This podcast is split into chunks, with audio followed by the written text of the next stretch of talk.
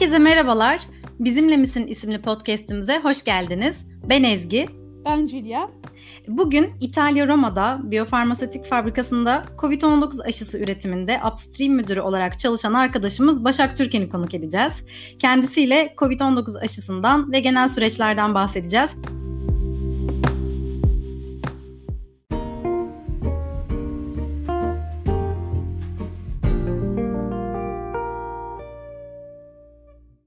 Hoş geldin Başak.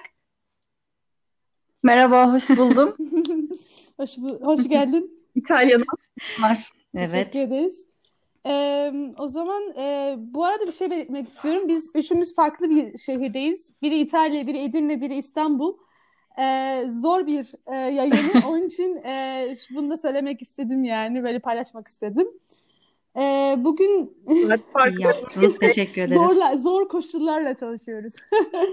Ee, Şimdi Kesinlikle. o zaman ufaktan ufaktan Başak kendini bahseder misin? Neler yapıyorsun? Kimsin? Ee, bu kısaca seni tanıyalım. Tabii.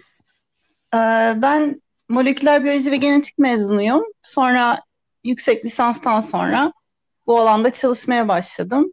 Biyofarmasötik dediğimiz biyoteknolojik ilaçların üretimi ve proses geliştirmesinde. Yaklaşık 8 senedir bu alanda çalışıyorum. Ve en sonda iki senedir de İtalya'dayım. Süper. Ee, son olarak COVID-19 aşısının üretimi, geliştirilmesi o alanlarda çalışıyorum. Harika. Ve İtalya'da yaşıyorum. Çok güzel. Böyle. Süper. Ee, yani şey de güzel e, dediğin gibi hem farklı şehirden bağlanıyor hem e, alan olarak e, zaman anlamında da tabii e, Covid-19'un yine tekrardan yükselişe geçtiği bir dönemde e, konuk olarak gelmesi çok güzel Aynen oldu öyle. bizim için.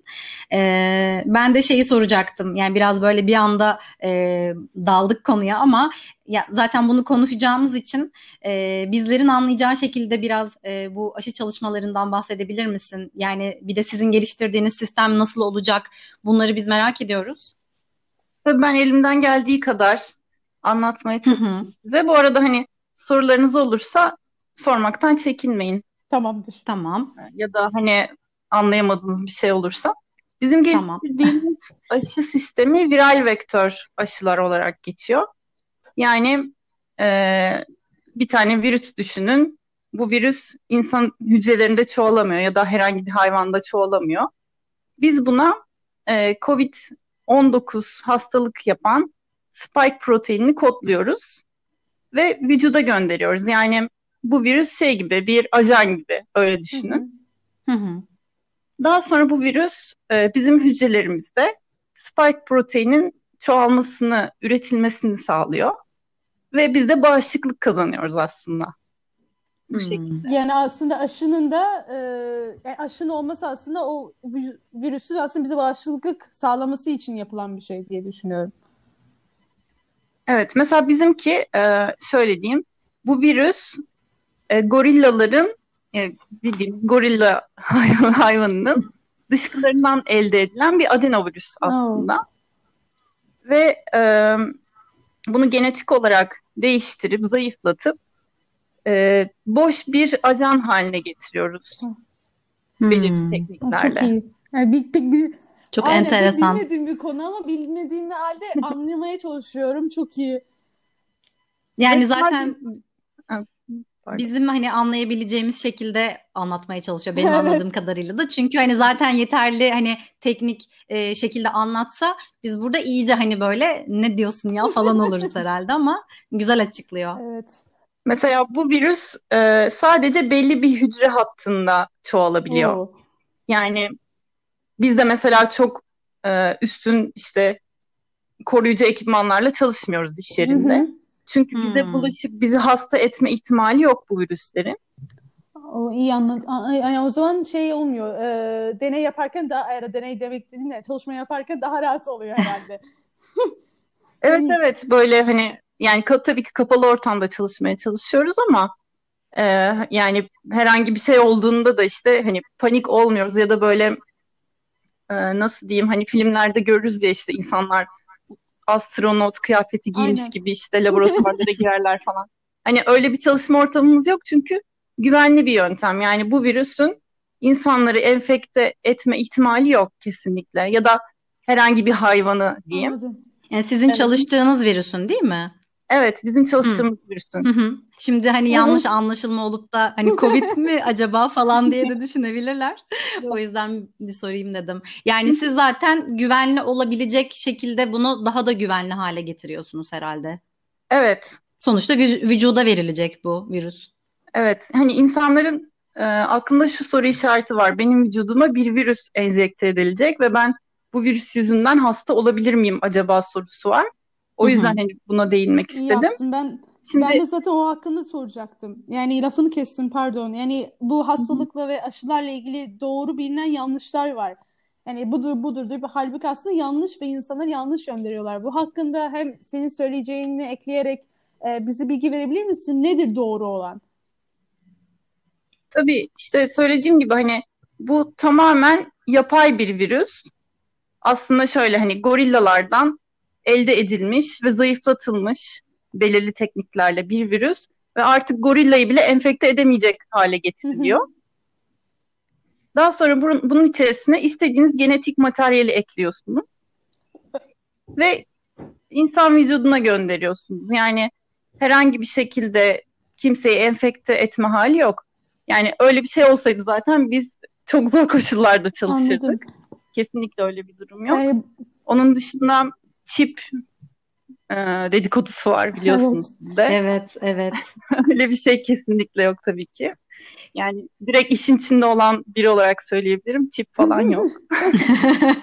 Yani bunu şey için e, merak ediyorum ben bir yandan. E, siz yani bu e, mRNA aşıları bu şu an hani Türkiye'nin aldığı, e, Çin'den aldığı aşılardan daha farklı bir prosesle gelişiyor diye biliyorum. Hani e, bazı kesimlerde de şey var. Çin aşısı güvenli ama o mRNA aşıları esas hani bizi endişelendiriyor. Çünkü onların nasıl bir teknikle yapıldığını bilmiyoruz diyorlar. Bunlar arasındaki farklardan belki hani kısaca. Yani bu Hı hı. soru aslında aklımda yoktu da şu an sen hani çip deyince aklıma o geldi. Araya sıkıştırmak isterim çok küçük. Ya evet aslında bu da çok merak edilen soru. Ee, şimdi Türkiye'de uygulanan koronavak aşısı Hı hı. bildiğiniz hani koronavirüsün zayıflatılmış hali, inaktif hale getiriyorlar. Ve o zayıflatılmış virüs yani direkt kend- kendisini yani vücudunuza veriyorlar aslında. Bu çok Hı. eski bir yöntem, geleneksel bir yöntem. Hı hı. Bizim çalıştığımız yöntemler ve mRNA aşıları da yeni teknolojiler ama hani yeni teknoloji dediğimde hani bunu daha geçen sene geliştirmedik. Yani bu zaten uzun zamandır kullanılan bir yöntem. Ama çok bilinmeyen bir yöntem sadece. Hı hı. Ee, mesela en son birkaç sene önce Ebola krizi çıkmıştı. Evet. Mesela Ebola Ebola için de bu tarz aşılar kullanıldı. Hmm. Yani yine güvenli bir yöntem aslında. Evet hani bu şey gibi algılanıyor. Sanki sadece koronavirüs aşısı için bu yöntem kullanılmaya başlandı ve hemen piyasaya sürüldü. Yani yok öyle bir şey. Hmm. Zaten yıllardır e, bu yöntem üzerinde çalışmalar, klinik çalışmalar, farklı hastalıklara yönelik çalışmalar yapılıyor zaten. Hı hı. Ee, mRNA aşıları da şöyle. Mesela bizimkisi bir virüs içe bizim ürettiğimiz aşıda genetik materyal bir virüs içerisinde hı. Hı hı. korunmuş bir halde. Yani biz virüs içerisinde genetik materyali vücuda gönderiyoruz ve o virüs gitmesi gereken yere gidiyor, genetik materyali aktarıyor. Senin hücren üretilmesi gereken o e, proteini, spike proteini üretiyor ve vücudun bağışıklık kazanmaya başlıyor kendi kendine. Hı hı. mRNA aşısında da e, mRNA'yı gönderiyorlar direkt ve mRNA hücrenin içerisine girip aynı işlemi yapıyor. Yine burada bir soru işareti var insanlar, insanların. Şöyle bir şey, bu genetik materyal bizim genetiğimizi değiştirir mi? Evet, Evet zaten kafayı karıştıran kısım biraz o Yani sanırım. mutasyona uğrama işte bu en büyük yanlış bu aslında bu aşılarla ilgili olan. Yani mutasyona uğrar mıyız sorusu var hep insanlarda. Bir de Evet. nasıl bir mutasyon zaten hani insan değil de başka bir şeye mi dönüşeceksin? Yani ne bekliyorlar acaba mutasyon denilince?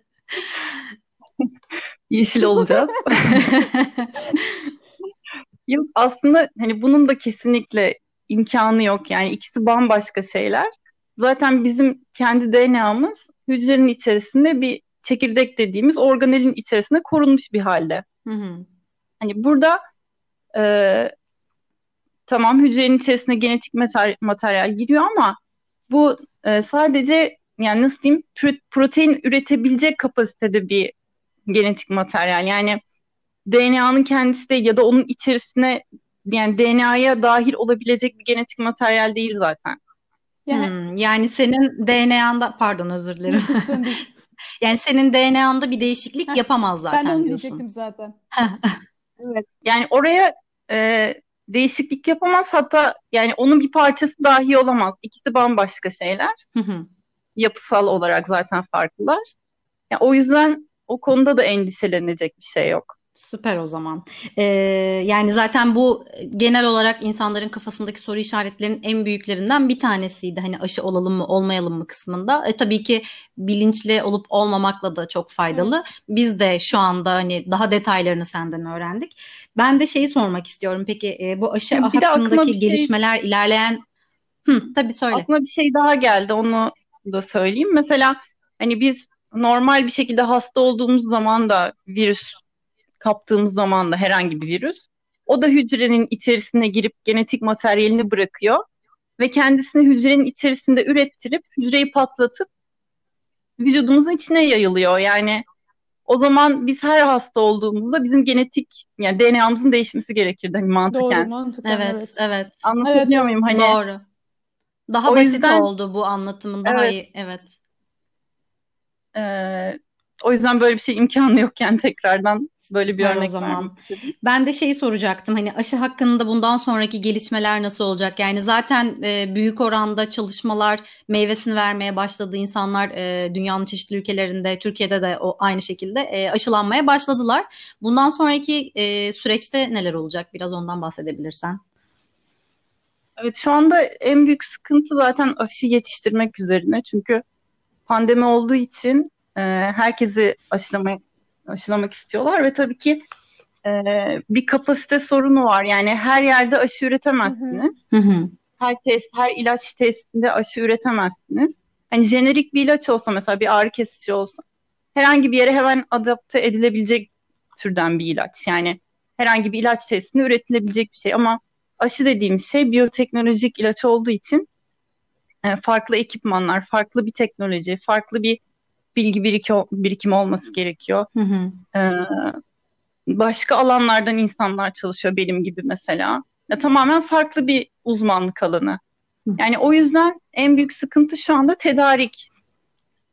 Ee, aşı, aşı gelişmesi olarak hani benim beklediğim önümüzdeki zamanlarda e, daha fazla buna yatırım olacak ve bizim gibi firmalar mesela e, yeni aşı tesisleri kurmaya başlayacaklar. Hı hı ve insanlara e, daha fazla aşı ulaştırma imkanları olacağını düşünüyorum ilerleyen zamanda ama bu hemen olmaz tabii ki. Ama günün sonunda herkes galiba faydalanacak herhalde aşıdan bir noktada. Evet, evet. Ben de çünkü öyle düşünüyordum. Yani bunca dünyada yani herkes şu anda pandemi içinde yani küçük bir ada bile o pandeminin içinde oluyor ya da o virüsün etkisinde oluyor. Diyorum ki bu aşılar nasıl yetişecek diye.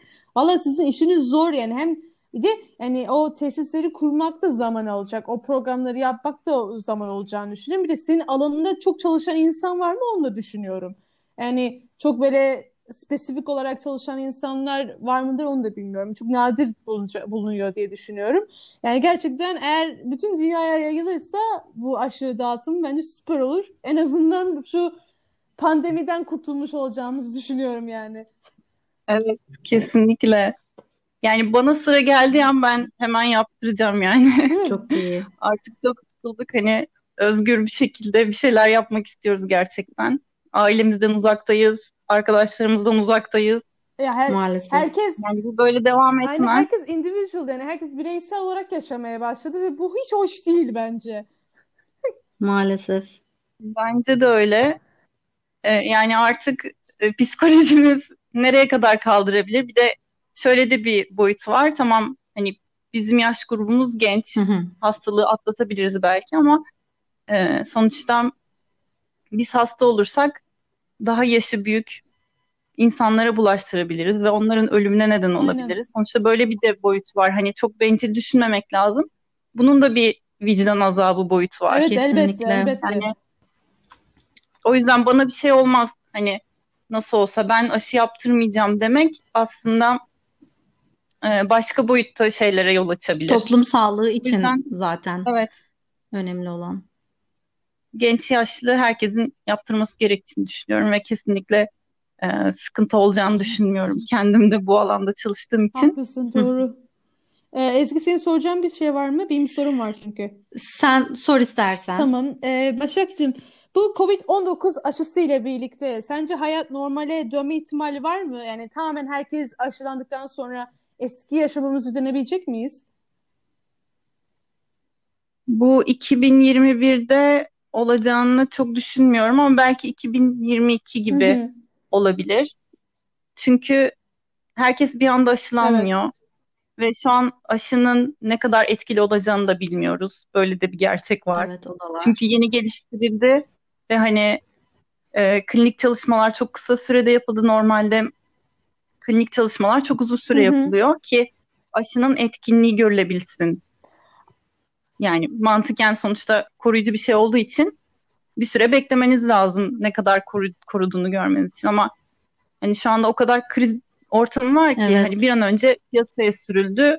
Zaten e, yani nasıl diyeyim yaşayarak göreceğiz gibi Anladım. bir durum oldu. Yani a, peki aslında şöyle yani hepimiz o yüzden e, hani şimdi mesela bu sene aşılandık ve işte hani rakamlar vaka sayıları bayağı düştü diyelim.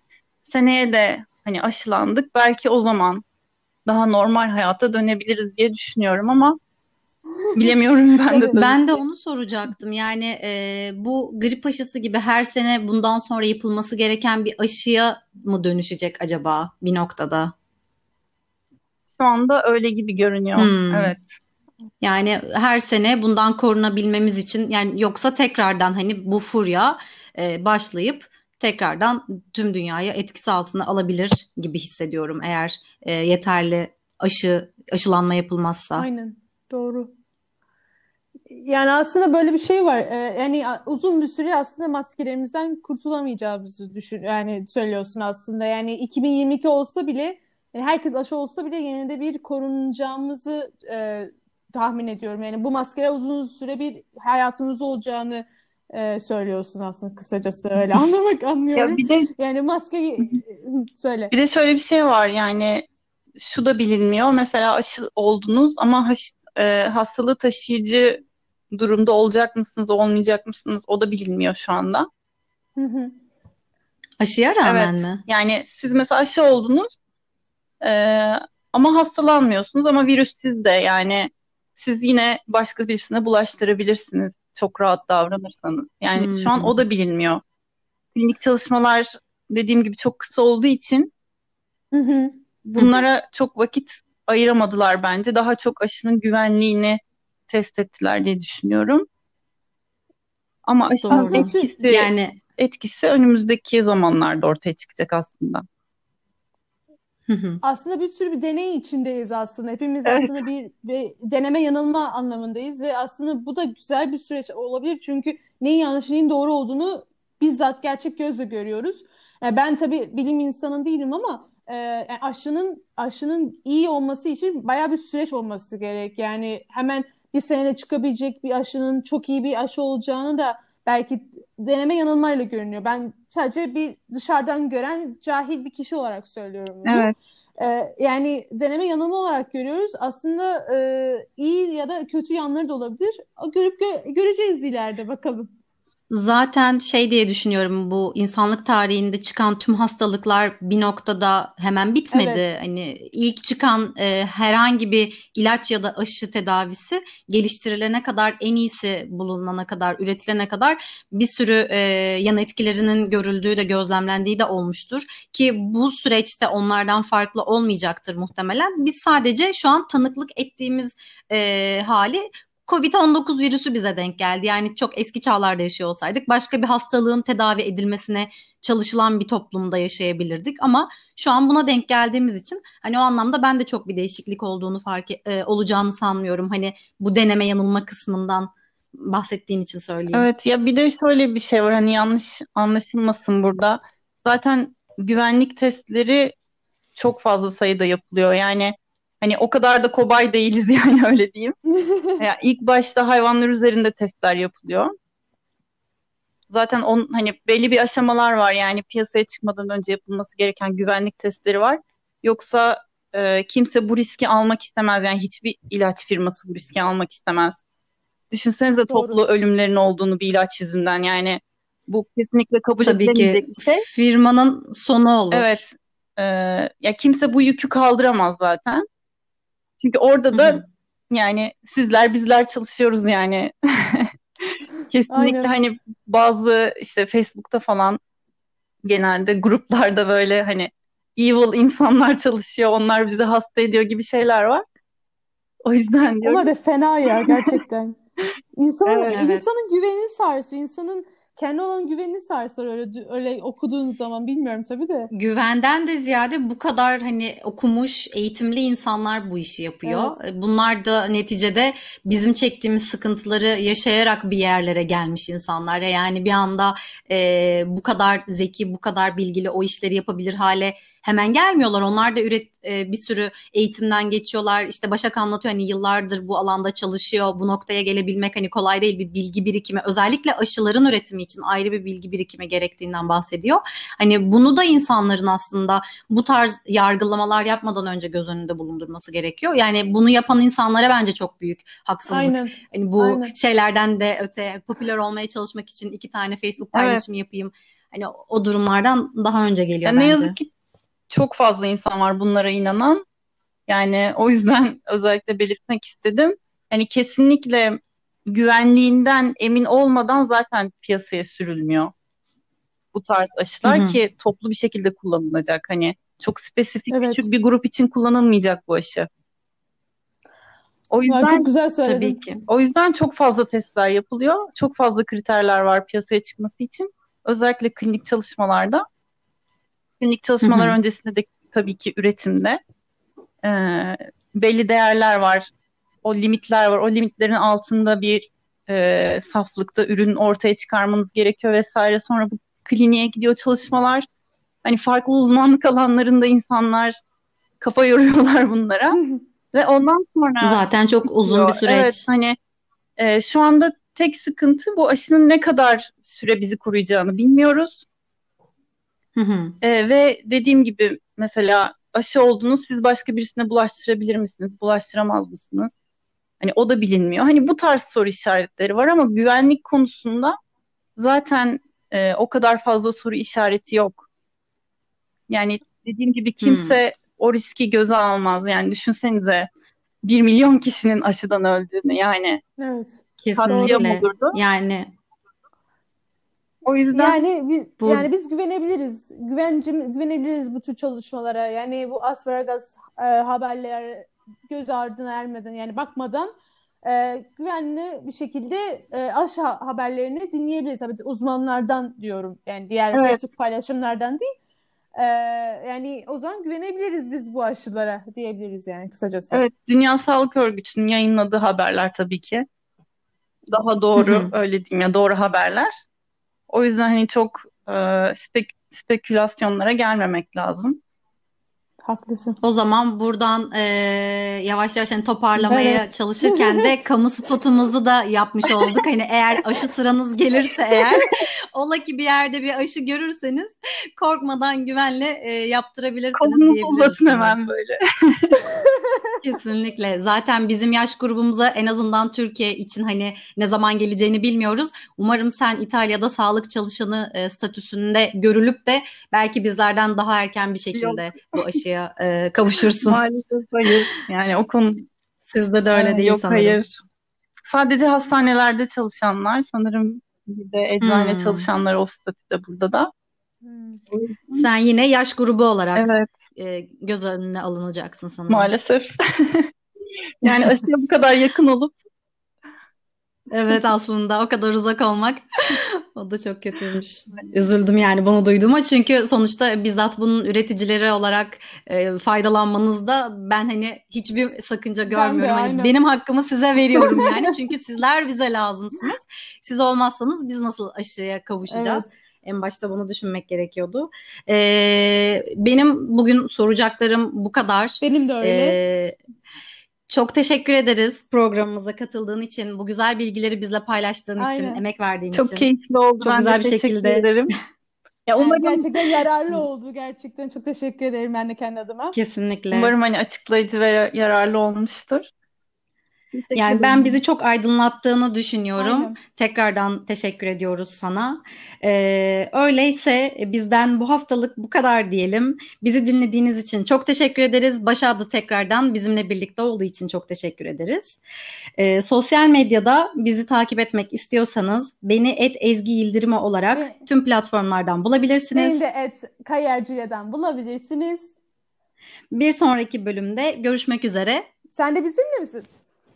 Hoşçakalın. Hoşçakalın.